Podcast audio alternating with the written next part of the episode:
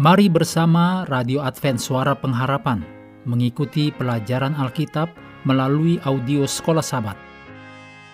Selanjutnya kita masuk untuk pelajaran Jumat 13 Oktober. Ini adalah bagian pendalaman. Mari kita mulai dengan doa singkat yang didasarkan dari 2 Petrus 1 ayat 10.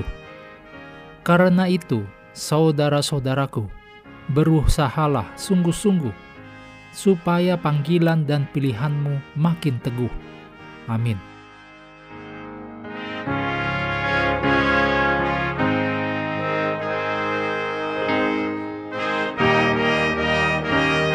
Untuk menjadi seorang saksi bagi semua bangsa, kata-kata juru selamat, "Kamu adalah terang dunia," menunjukkan pada satu fakta bahwa Dia, yaitu Juru Selamat, telah mempercayakan kepada pengikut-pengikutnya sebuah misi untuk seluruh dunia.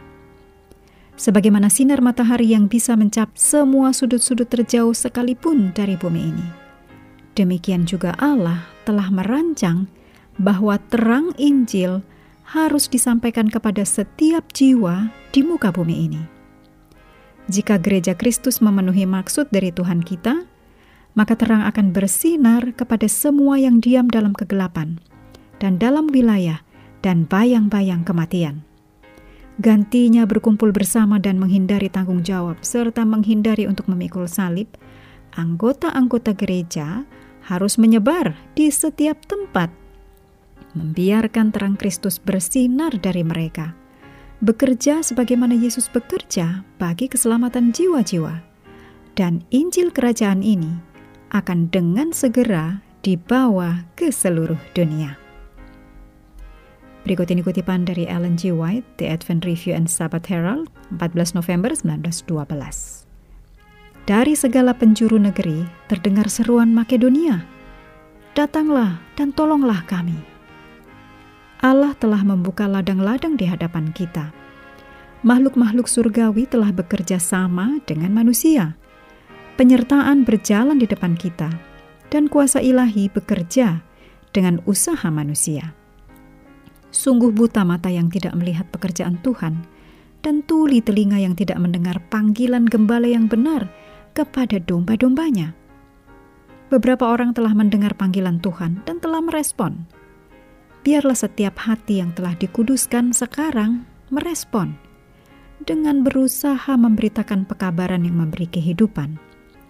Jika pria dan wanita dalam kerendahan hati dan kesetiaan mau melakukan pekerjaan yang telah ditetapkan oleh Allah, kuasa ilahi akan dinyatakan dalam pertobatan banyak orang kepada kebenaran.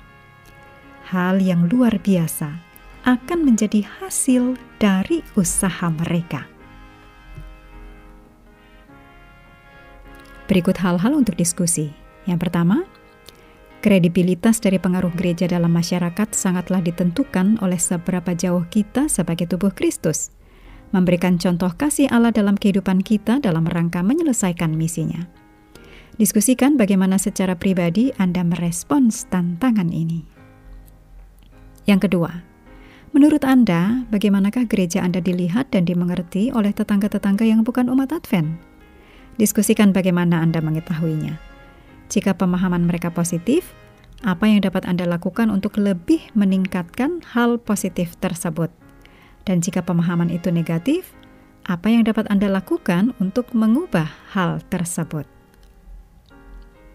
Yang ketiga, Injil yang kekal sangatlah penting tetap dijaga sebagai pusat dari misi kita kepada dunia ini. Renungkan pengharapan utama yang bisa kita sampaikan kepada siapa saja, di mana saja, yang berpusat pada pengharapan agung yang kita miliki oleh karena Injil yaitu kabar baik dari apa yang Yesus telah lakukan bagi kita di salib.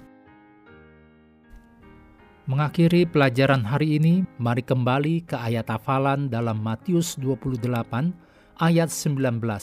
Karena itu pergilah, jadikanlah semua bangsa muridku, dan baptislah mereka dalam nama Bapa dan Anak dan Roh Kudus kami terus mendorong Anda mengambil waktu bersekutu dengan Tuhan setiap hari, baik melalui renungan harian, pelajaran sekolah sahabat, juga bacaan Alkitab sedunia, percayalah kepada nabi-nabinya yang untuk hari ini melanjutkan dari Amsal 10.